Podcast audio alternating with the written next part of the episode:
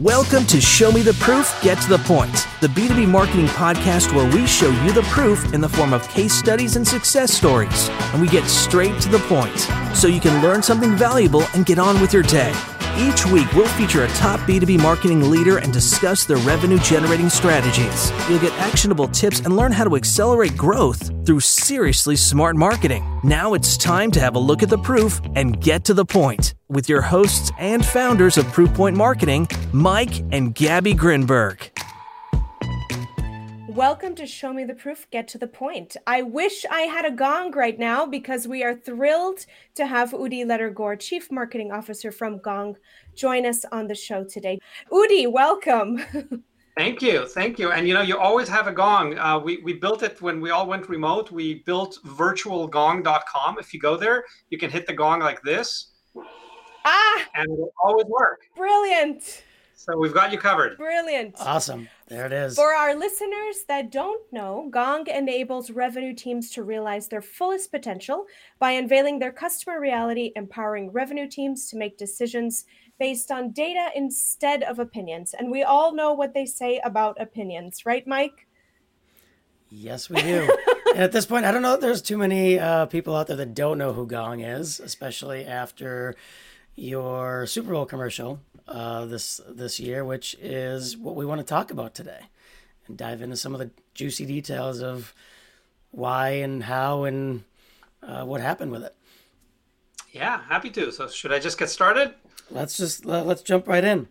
All right. So, you know, Gong, for those who don't have the full context, is kind of known for doing untraditional plays in our marketing. We look for inspiration, not at other B2B brands. There's some great ones out there, but we get a lot of our inspiration from B2C brands. I'm interested in what Lego and Adidas and Disney are doing more than I'm interested in most B2B brands. And that's where we get a lot of our ideas. And so whether it's things like out-of-home advertising, food delivery robots, sponsorships, all the way to the Super Bowl, we tend to do things that remind people more of B2C brands than of B2B brands. And that's kind of been our way of hijacking our unfair share of the hearts and minds of our prospects and customers. So Super Bowl, I first learned about the opportunity last October. The Super Bowl was first week of February, I think it was February 7th. And I learned about it in October, and I always thought it was one of those things that you have to spend many millions of dollars to advertise on. So I never really looked into it deeply until a CBS sales lady reached out to me when she mentioned that she thought we could be a good fit for a Super Bowl. I sort of tried to brush her off by saying, you know, it's probably too early. We don't have the budget. And she was very persistent, and she said, this might be in your budget. You'll never know if we don't chat. And I'm like, okay, if not for now, maybe for the future. I took the call, and I learned that you don't have to do the national spot to participate as a sponsor in the Super Bowl. You can do regional spots. And while those are still not cheap by any stretch of the imagination, they're far more affordable than the national spots, which, as I said, goes for multiple millions of dollars. So I got thinking, as we are a B2B software company, we do have very specific hubs within the US where many of our customers are. And like many tech companies who sell primarily to other tech companies, those hubs include cities like San Francisco, New York, Seattle, and a couple of others. So I started thinking, well, what if I could target those areas? And fortunately for me, those areas don't have a huge population, which is how Super Bowl regional advertising is priced. So if I were to target a very densely populated area like Austin or even New York City, that would be far more expensive than San Francisco. San Francisco has less than 1 million residents. I think only about 800,000. So if you go for those areas and you start building a program, it can actually work. So I took the idea. I took my CEO, Amit Bendov, out for a couple of drinks, and it only took two to get him excited about the Super Bowl idea. And at that point, he was like, yeah, let's just go do this.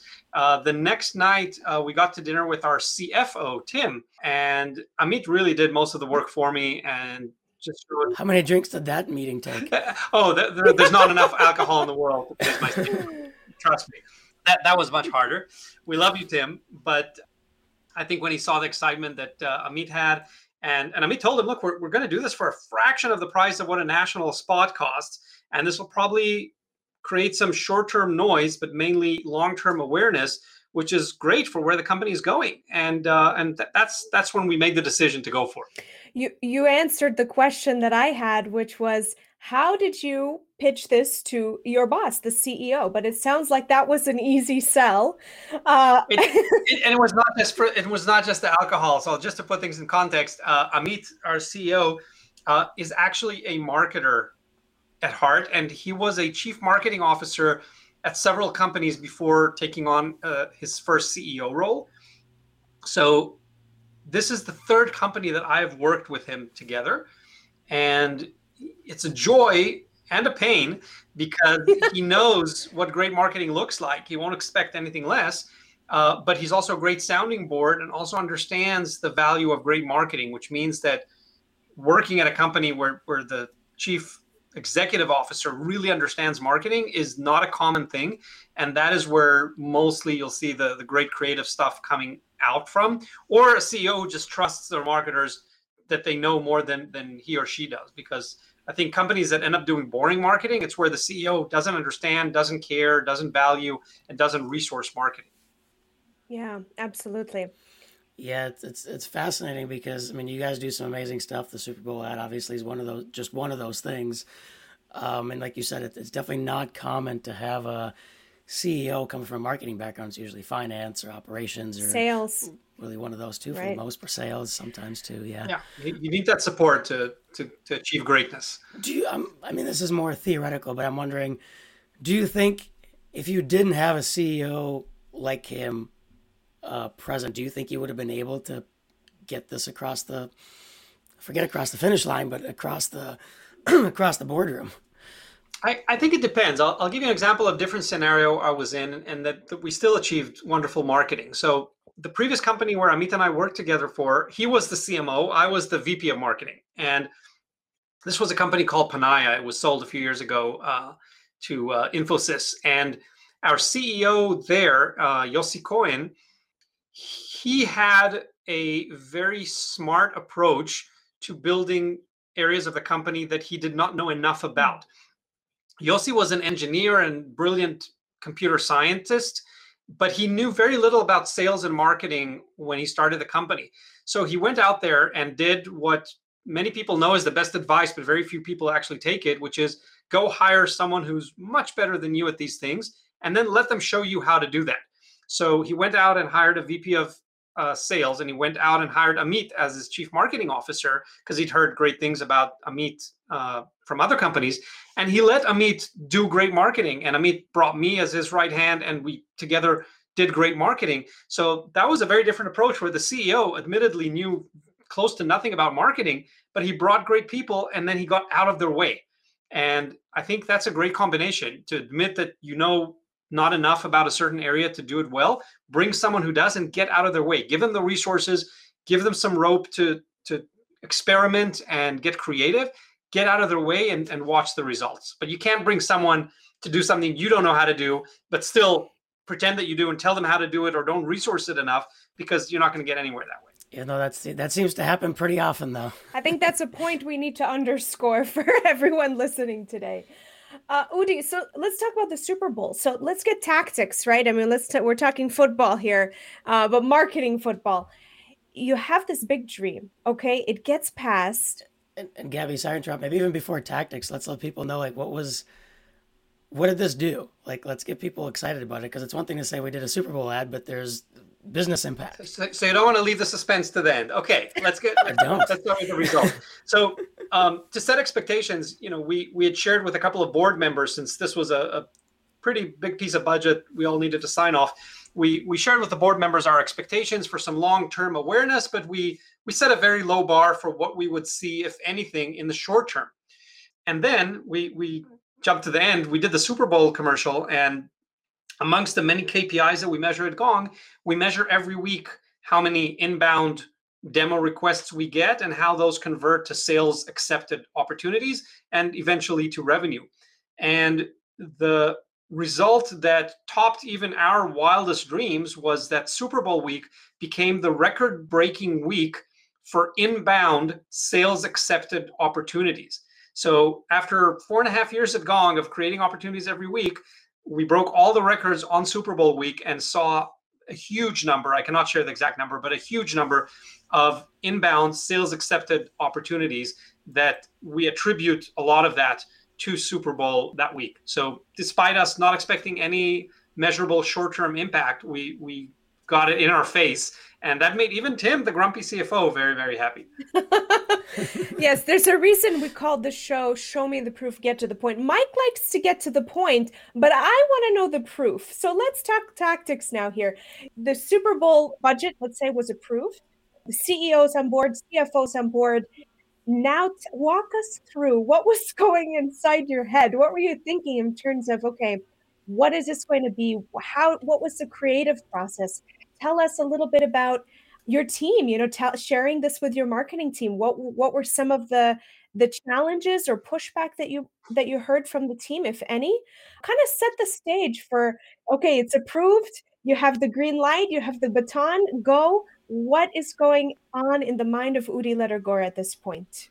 Yeah, so there's a lot. There's a lot. First of all, as soon as I shared with the team that, guess what, we're doing a Super Bowl commercial and we've got like 3 months to pull it together, they were all elated because this is hitting the jackpot for any marketer. Who doesn't want to be on a team that does Super Bowl commercials, right? It's the biggest advertising stage in the world, and that's where you want to be. Just to put your name next to a project like a Super Bowl commercial is pretty awesome for any marketer. So everyone was super excited to work on this. We had many challenges. First, to take you back in time, back in October was a surge of COVID cases in the Bay Area. Everything was shut down.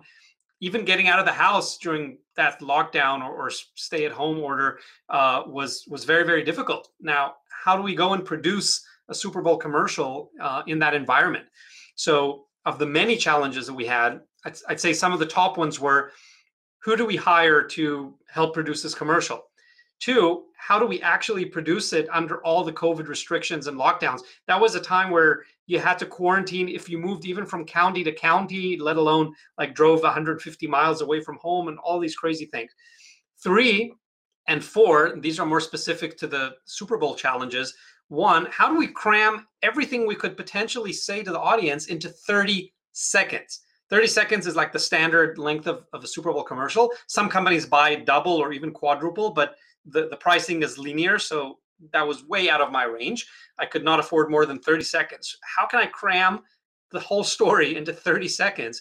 And then the last one was, and this is a big, big challenge when you go to mass media, how do I target my audience? And Gong's audience are sales leaders and sales professionals.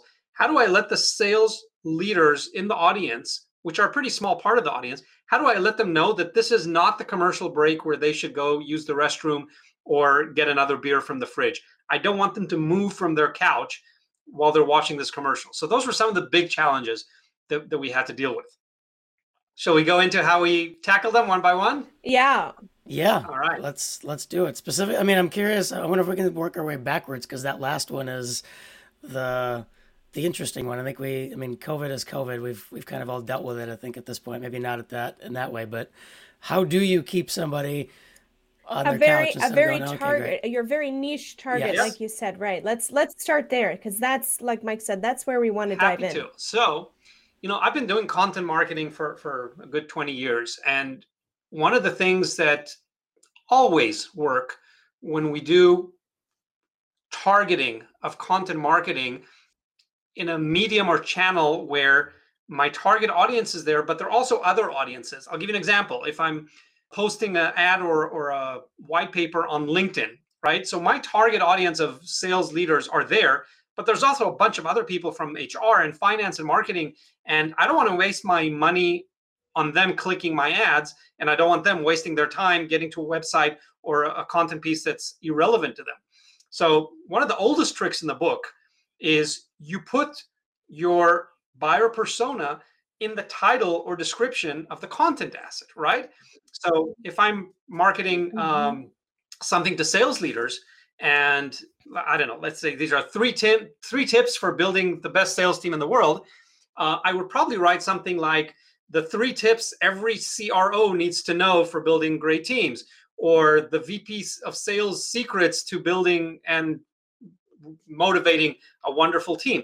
And every time you do that, you see that a very high percentage of the folks who click and download and consume that content are the buyer persona that you mentioned in the title, because now they are self-qualifying themselves.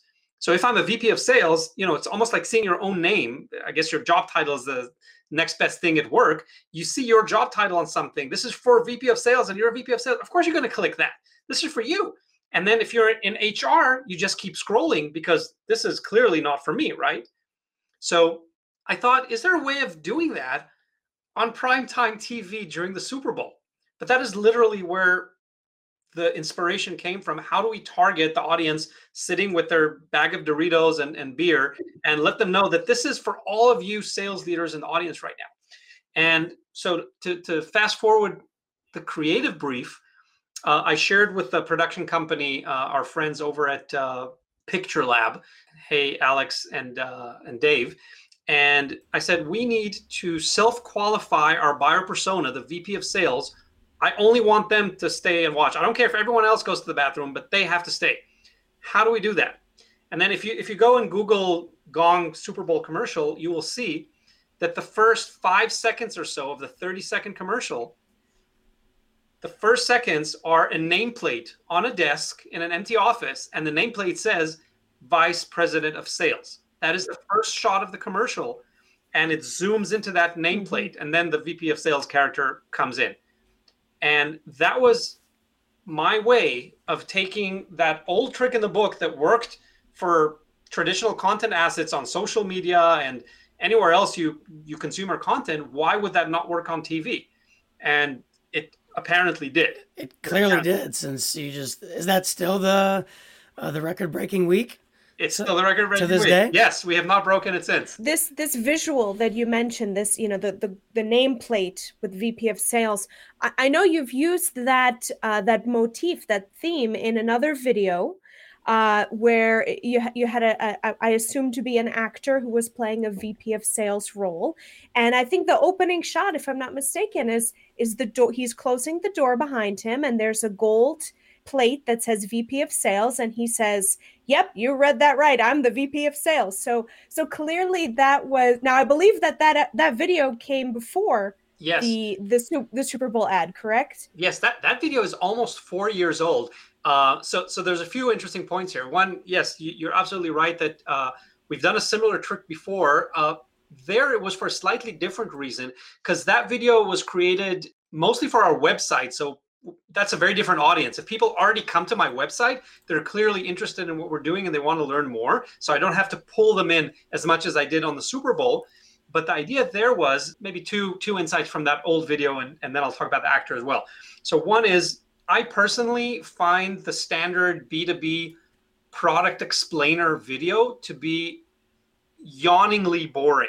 Most of them, and I apologize if anyone in the audience created one of these, but so I'm not going to name any names. But if you look at an average B2B explainer, it's illustrated, and it looks like you paid $100 for someone offshore to do it for you.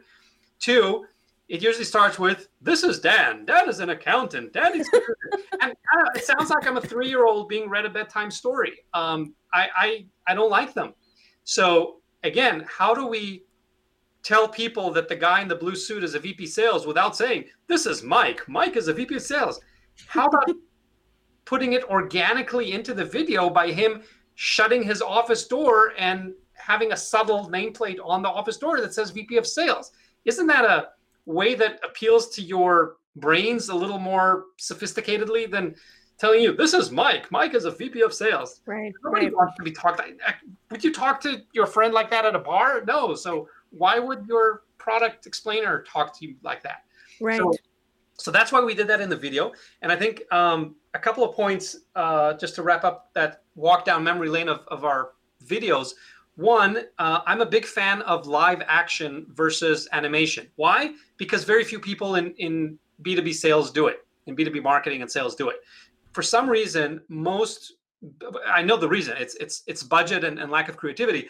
For most people tend to go for the illustrated or animated product videos because they're much easier, much cheaper to create, at least the very basic versions. If you do the very high-end one, they become very expensive, right? If you get DreamWorks to animate your video, and I have a CMO friend at Wix who got one of their Super Bowl commercials to be done by DreamWorks, that's very expensive. But that's not the kind of animation most of us think of when we think of a B2B product explainer. So if you do the lazy version, they just look boring and generic. So I'm like, let's do live action because you don't see that a lot. So I started doing live action from the very beginning 4 years ago. In fact, I've been at Gong for 5 years. Not once have I created an animated product explainer. I think we're working on our first ones now after 5 years at Gong, but I've never created them before because I just thought most of them are really boring. And then the last thing I'll mention is that that actor, Michael, who plays the VP of sales in the blue suit, he's been playing that character for us for about 4 years now. He's been in 4 or 5 different commercial videos that we've done with the same suit, with the same smile. And I think that creates continuity. So we're not reinventing the wheel every 6 months and replacing the actors and the concept and the art. But no, I've been using the same 2 video crews for 4, almost 5 years now for different uses, but they know the brand and you can almost recognize the camera movement on the first shot. Oh, this is not the Gong video. And few brands are able to create that continuity. I use the same actor. I've been getting the same suit dry clean for 4 years so you can keep wearing it. I'm serious. But this is how you do it. This is how you create consistency and continuity for your brand. Absolutely. You're hitting on a theme that is very relevant in B2C brands. And we talked about that earlier, how really your inspiration is B2C. So very early into my career, before I even had a notion that I would start a company, that was actually furthest from my mind. But very early into my career, I worked at a traditional advertising agency in Boston.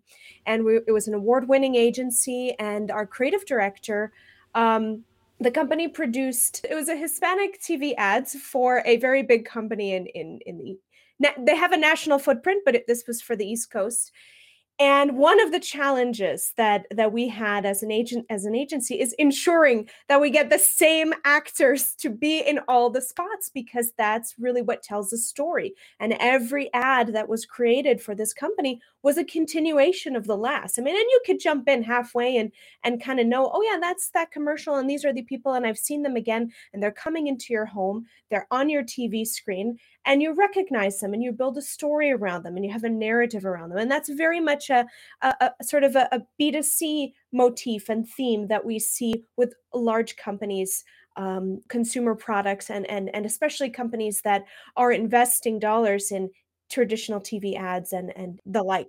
Absolutely. I mean, there's a reason why you see George Clooney in all the Nespresso ads, and McDonald's has not changed their clown character in 50 years, and Burger King has their king, and KFC has their colonel. There's a reason, because once you see those characters, you immediately associate them with the brand. Boom, you just got more brand equity. If they change the characters every 6 months, they'd be just losing so much brand equity. Why would anyone do that? So in B2B, again, it's I think sometimes laziness or lack of budget and creativity, but people are like, let's just cast this commercial or do, we found this new animation studio, let's let them create a whole new look and new characters. But you're losing so much consistency and continuity that you could have created by putting a lot of thought into it in the beginning and then carrying that over. Right. Well, let's talk, we talked a little bit about the challenges of COVID and that sort of thing. You kind of touched a little bit on that. And then most importantly, the biggest sort of the crux of the creative brief was, how do we get our target audience to pay attention? How do we get them to listen? So you very succinctly explained to us how that was illustrated and how that was brought to life in the video. Let's talk a little bit about just the act of doing this, right? You mentioned this earlier, Udi. Not a lot of companies, not a lot of marketing teams, especially not in the B2B SaaS world, although I'm sure that's going to be changing coming soon. Not a lot of marketing teams have the privilege or the opportunity to work on creating something like a Super Bowl ad. So kind of break it down for us. What were some of the the steps that you had to take that perhaps you may not have had that experience in the past, or your team may not have had experience. So what were some of the tools and the steps that you put in place to make sure that you went from, idea, which it sounds like you had an external creative partner and an agency help with that, but also internally, what were some of the things that you did to make sure twofold? One, that I'm assuming it was maybe a committee or a team that was part of the Super Bowl initiative, but then making sure that everyone else on the team felt included, felt involved, and that everything else that you do as a company was not sort of left behind or forgotten. Because I know, speaking from personal experience, I was not on a team. I was at a company where we had a big, huge launch. There was a Super Bowl ad too, and I was not part of that team. And man, I tell you, I was really bummed about that. But I think the challenge of a good leader is to make sure that, if you've got two major initiatives going on, a big campaign plus the everyday marketing engine that needs to run, how do you keep that going? How do you keep the teams happy, engaged, informed, but also ensure that everybody is sort of with the eye to the target? Because I would imagine, as a CMO with this brief in your hand, that may have been a challenge for you. So I'd love if you could tell us a little bit about sort of the day-to-day operations of going from, getting the idea down on paper to realizing it on the big screen. Yeah, happy to. So first, a little bit about sort of my philosophy around these creative projects. I'm a strong believer of involving the minimal number of people needed to pull things off, and to never try and design by committee or get a larger than necessary team required. There's an old saying that no monument was ever erected to commemorate a committee, and it's true. Right? All the monuments, if you go to every major city in the world, the monuments are one man or one woman, usually on a funny horse standing on its rear legs. It's never of a committee, because committees never do great things. It's true. They never do great things. So I never design by committee. There's always one decision maker. And on most marketing projects, I'm the ultimate decision maker if they're high profile like Super Bowl. And then I involve a small number of people that I want input from, and I want to hear other opinions, but they know that I might be the only one in the room holding my opinion, but at the end of the day, if I'm the decision maker, I make the call, and then everyone respectfully disagrees and commits, and we move forward. So Super Bowl was no different. I involved our brilliant content team. Shout out to Devin and Jonathan and Nehal and now Jordan. We have amazing creative people on our content team, and I wanted to get their feedback and ideas, because I don't think I have the best ideas. I have very decisive taste. I can tell you what I like and don't like, but I'm very open to hearing lots of ideas, because many brilliant ideas didn't originate with me.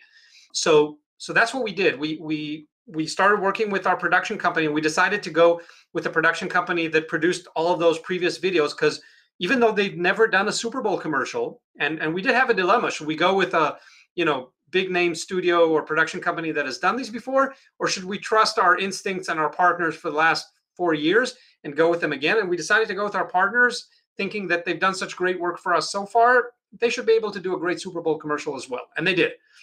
So we went with them because they already knew the brand, and they know how we think, and they know what we like and what we hate. And it paid off, of course. So with my small creative team, content team, we started working with the folks at Picture Labs, and we reviewed several different concepts of what the story could be about. Should it be like sports themes or football themed to make it more relevant for football? But I'm like, no, that's too obvious. Everyone's going to be doing something about football. No, that's the obvious is rarely the right decision. So we kept exploring. And how much should we get specific about what the product does? Well, that can be kind of boring, right? Nobody wants to see a walkthrough screenshots in the middle of their Super Bowl game. So it's got to be something interesting. And then we started thinking about different concepts, even thinking that due to production difficulties during COVID, we were thinking of just re-editing old materials from that video that you mentioned of Michael walking down the corridor and talking with his team members. And we even edited a version of that. We edited a fresh, short version of that, and it's good. And we use it for advertising. But I said, I don't want to use that for Super Bowl because it looks like it belongs to a different era. Because remember, Super Bowl came off the heels of the worst year many of us have had during COVID. seeing an office full of unmasked people huddling together just looks unreal and not in a good way. So I'm like, no, we need to create a commercial that sends the message of the times that we're living in. It has to look real. So, you know, part due to restrictions, but part due to our intention, we created a Super Bowl commercial with one actor. Only Michael acts in it. The entire small crew that shot it, we were all wearing masks throughout the whole day. Even Michael put his mask on every time the camera wasn't on him. So we kept all the COVID restrictions. We had to move the location last minute to a different county that was less restrictive about quarantines so we could make this happen for everyone.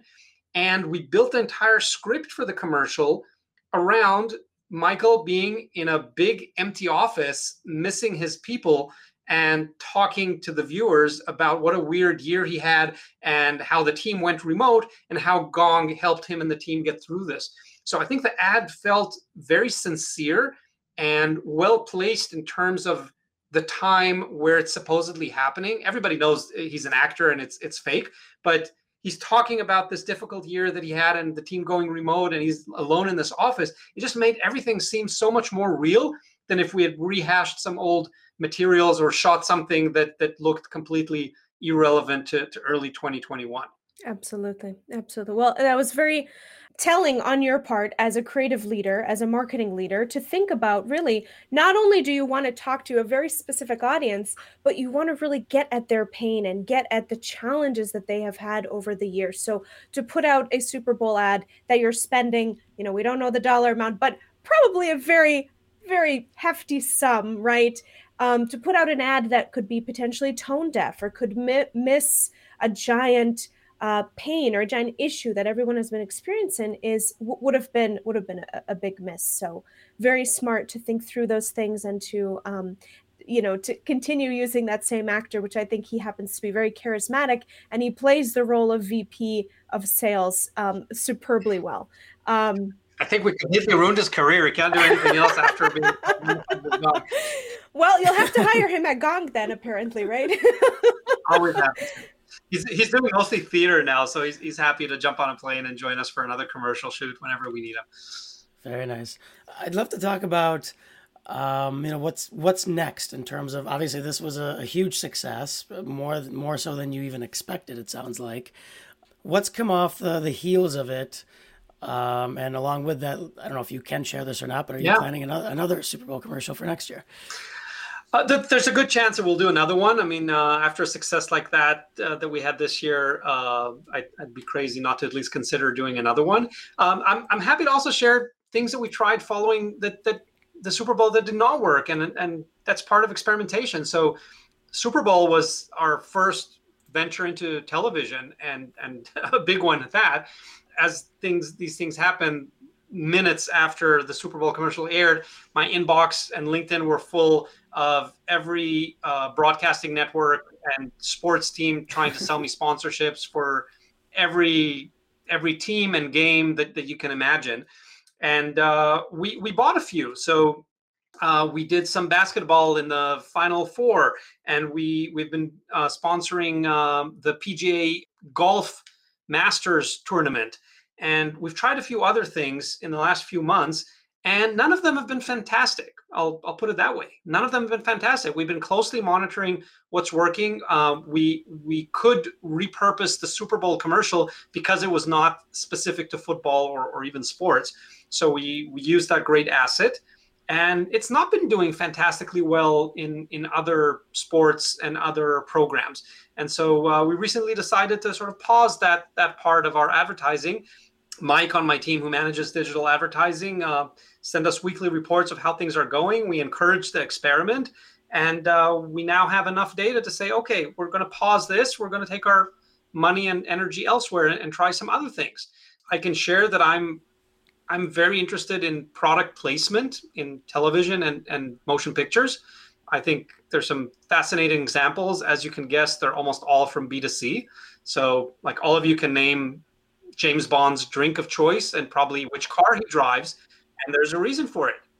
I want people to recognize Gong in the next TV show that talks about salespeople. So that's kind of one of the directions I'm currently fascinated with. How do we get product organically embedded in media that people want to consume, right? I don't want to shove it in their face. I want to be there when they want to consume something. I think, Udi, you should get on the segment of what's that show, Mike, HBO, the Silicon Valley. Is that still live? Silicon Valley. I think they finished. Yeah. I don't know. We haven't watched it. Is it still going? I think they're done. I think they wrapped. Okay, that well, we it's been a while since we've had our HBO membership. You can tell, but it was a good. And I don't watch TV at all. So I'm the person to talk about television. I don't watch television at all. But that's where my mind is going. I don't want to give too much away, but because we are working on some pretty surprising things. But I'll leave you with this. You know, branding and logo don't have to be just visual. There's an amazing book that Martin Lindstrom wrote many years ago. It's called Brand Sense.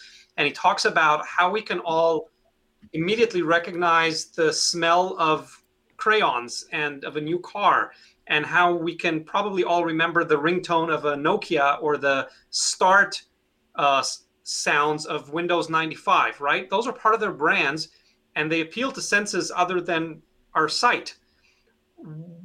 Why don't B2B brands appeal to other senses other than sight? Why do we all just have a logo and a typeface and a color, but we don't have anything sonic or auditory or olfactory? So I'm actually spending some money and time right now on developing other sides to the Gong brand that will be out hopefully in a few months. I'm not going just for your eyesight anymore. I'm going to brainwash you with your smell and with your hearing and with everything I can get my hands on. So cue the gong sound right now. Cue it up. There we go. Boom. Yeah. I mean, why not? You know, why not create something that every time people not only see but also hear or smell or touch is identified with your brand? I mean, that's only a good thing. And B2C brands have understood that for many, many, many years. Which is why they keep their, jingles and animations and smells, and they repeat them over and over and over. So I'm looking to expanding the Gong brand experience into some of the other senses these days. I'm excited to see in-person experiences and events come back towards the end of this year, and we're already busy planning our brand new hybrid experiences and what's that going to look like. I don't want to give too much away to leave something for the element of surprise, but before this year is done, we're going to have some new and exciting hybrid experiences that folks can tune into in multiple ways, in multiple locations, however they choose to join us. That is very exciting. And we are based in the Twin Cities, and I know you guys have an office in California and Israel. So hopefully if we get a chance to travel your way, we'll maybe get a chance to experience those in person. But for sure, our team, and I know a lot of people in our network, we are excited to at least vicariously experience those things from the comfort of our homes and digitally. Well, you know what, Udi, it's time of the show to get to the point. This is where we ask you some more questions that kind of dig further on how could somebody in a similar, whether it's another B2B company or another company in general, replicate your success. Now, we all know that doing a Super Bowl ad may be a bit of a stretch for a lot of people in terms of budget and just the ability to do that. But you've shared a lot of other suggested ways in which B2B companies can think outside the box, do something that breaks the mold. So what advice would you give to other CMOs or other marketing leaders in other companies that want to do something that breaks the box, breaks the mold?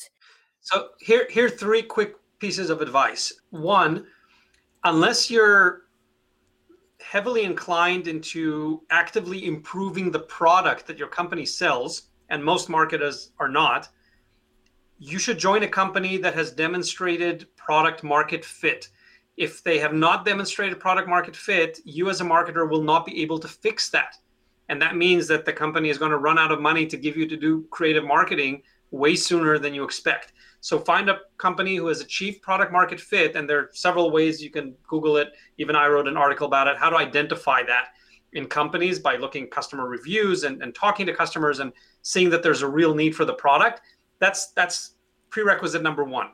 Prerequisite number two, work for a boss, whether your boss is the CEO or the CRO, work for a boss that understands the value of marketing, has seen great marketing, believes in great marketing, and will prioritize and resource marketing in a way that you have something to work with. I think it's difficult to the point of maybe impossible of changing someone's view on marketing. So if you have a CEO who doesn't believe in marketing, and we've all heard and met those people, you're probably better off going somewhere else. There's no easy way of saying this, but if you're frustrated, if you're finding yourself proving the need for marketing every month and every quarter, it's probably not the company that's going to allow you to do these creative, wonderful things. So number one was identify product market fit so that you can just scale the message and the story of a product that actually works and people can be excited about. Two, work for a boss who understands, values, and resources marketing. And three, within your annual budget, leave something. It can be 5% or 10% or 15%, but leave a certain percentage of your budget for experiments that you are not committing to in advance. You don't know what those will be. When I heard about the Super Bowl in October, I did not know about that the previous December when I signed off on my budget. So have an experiments budget that you can use ad hoc as you see new opportunities. When I saw an opportunity for wrapping cars around Dreamforce, I hadn't thought about that or even known about that a year in advance. But when Dreamforce came around and a month before I saw this opportunity, I had an experiments budget that I could jump on and use and utilize that opportunity and hijack a lot of traffic my way. So I think those are three things that are going to get you off to a great start. That is brilliant advice, I think, for anyone listening out there, and whatever level of your career, right? You know, you don't have to be a chief marketing officer, a VP of marketing to take that advice and apply it to your career. Like you said earlier, most things don't happen by committee; they happen by one person leading the charge. So, but if you are somebody on a marketing team that is listening today, taking this advice and whispering it in the ears of your boss or of the people that are above you and decision makers, not only do you make them look good, you make yourself look good, and you learn some valuable lessons on your way and as you grow in your career. So Udi, thank you so much for sharing the journey to Super Bowl with us, the challenges that you had to experience with COVID, which we all experienced so many challenges with COVID, but then you got to add the additional challenge of doing something that the company has never done before in such a big way, making such a big difference overnight to your to some of your KPIs and your sales metrics and marketing leads. So kudos to you, kol hakavod, as we say. Thank you very much. Let's get to the lightning round. So this part of the show is a lot of fun. We're going to ask you some fun questions, and maybe we'll throw in a couple that might surprise you. So, Mike, do you want to kick us off? Right. Sure thing. So, question number one, what is the main KPI you use to evaluate marketing success? Pipeline generated. What is a new marketing strategy or tactic that you're looking forward to testing out this year? Which you've already given us a whole bunch, I think. One that we just relaunched a couple of weeks ago is a weekly live LinkedIn show. We were the first company to broadcast live on LinkedIn. We were the alpha partner of LinkedIn when they launched that feature over 2 years ago. They've come a long way. We've had some learnings, and we just relaunched a LinkedIn live show that we're excited to see where it'll go. And what day of the week is that, just for our listeners? Oh, you caught me off guard. It's Friday. I know, it's Friday, actually. It's Friday. Okay. It's a Friday show on LinkedIn. So, all right. Tune in for that. We'll include the link. Very nice. What is a tool or platform that you use in your work that you couldn't live without? Ooh. Just for my personal use, I would say Chili Piper is a lifesaver for scheduling meetings and sharing availability, at least until I get someone to help me with that. What is your least favorite business word or phrase? Best practice.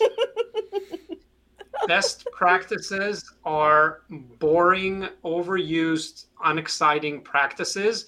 If you follow them, you will get boring, mediocre results. They'll be okay. You probably won't fail, But if you're looking to stand out and cut through the noise, you're not going to do that with best practices, because that just means by the time something became a best practice, everyone's doing them. If you're doing what everyone else is doing, don't expect extraordinary results. Amen to that. I'm saturated by then. What is your favorite podcast?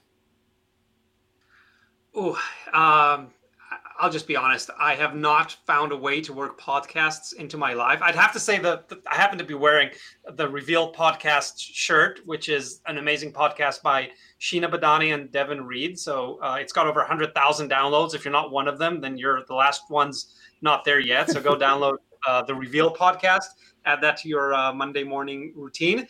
But honestly, outside of our own, I have not been able to work in podcasts into my routine. So you also mentioned you don't really watch a ton of TV. So with that, what is your favorite business or marketing book? Influence by Robert Cialdini. Very easy one. That is the Bible of marketing. My team jokes that like the easiest way to lose your job is if you get a mistake around content that's in that book, because it's required reading on my team. You have to read Influence by Robert Cialdini. It's genius. It's refines the 6 pillars of how to persuade human beings. And even though it was written in the early 80s, it encapsulates how we move people today on social media, on television, and sales calls, and every situation where you're trying to convince someone to do something. If you truly understand those 6 pillars, you can get anyone to do anything, and you'll be a much, much better marketer. Excellent. And last but not least, who is a B2B marketing expert that you admire on LinkedIn? B2B marketing experts on LinkedIn. There's several. I'll have to mention Robin from Matterport, Ryan from Whereby, formerly from G2. There's Tricia at Drift, who is doing wonderful work and maturing that brand in the last couple of years. So I think I'll pause there. Perfect. Wonderful. All right. A couple of bonus questions. All right. Now, I know you said you don't watch a lot of TV, but surely you have a favorite Super Bowl ad. I told you I don't watch TV. I'm terrible. Okay. All right. We'll give you a pass. You can come back to it. I will say, though, that this year, I think it was the only other B2B brand other than Gong was Fiverr, which interestingly is another Israel-founded company. They had a very interesting commercial that, if anything, it was bold and unconventional. They hired the owner of Four Seasons Landscaping, if you remember that story. They hired him for the commercial. I thought that was a gutsy move. I don't remember that one. I'll have to Google it. Yeah. All right.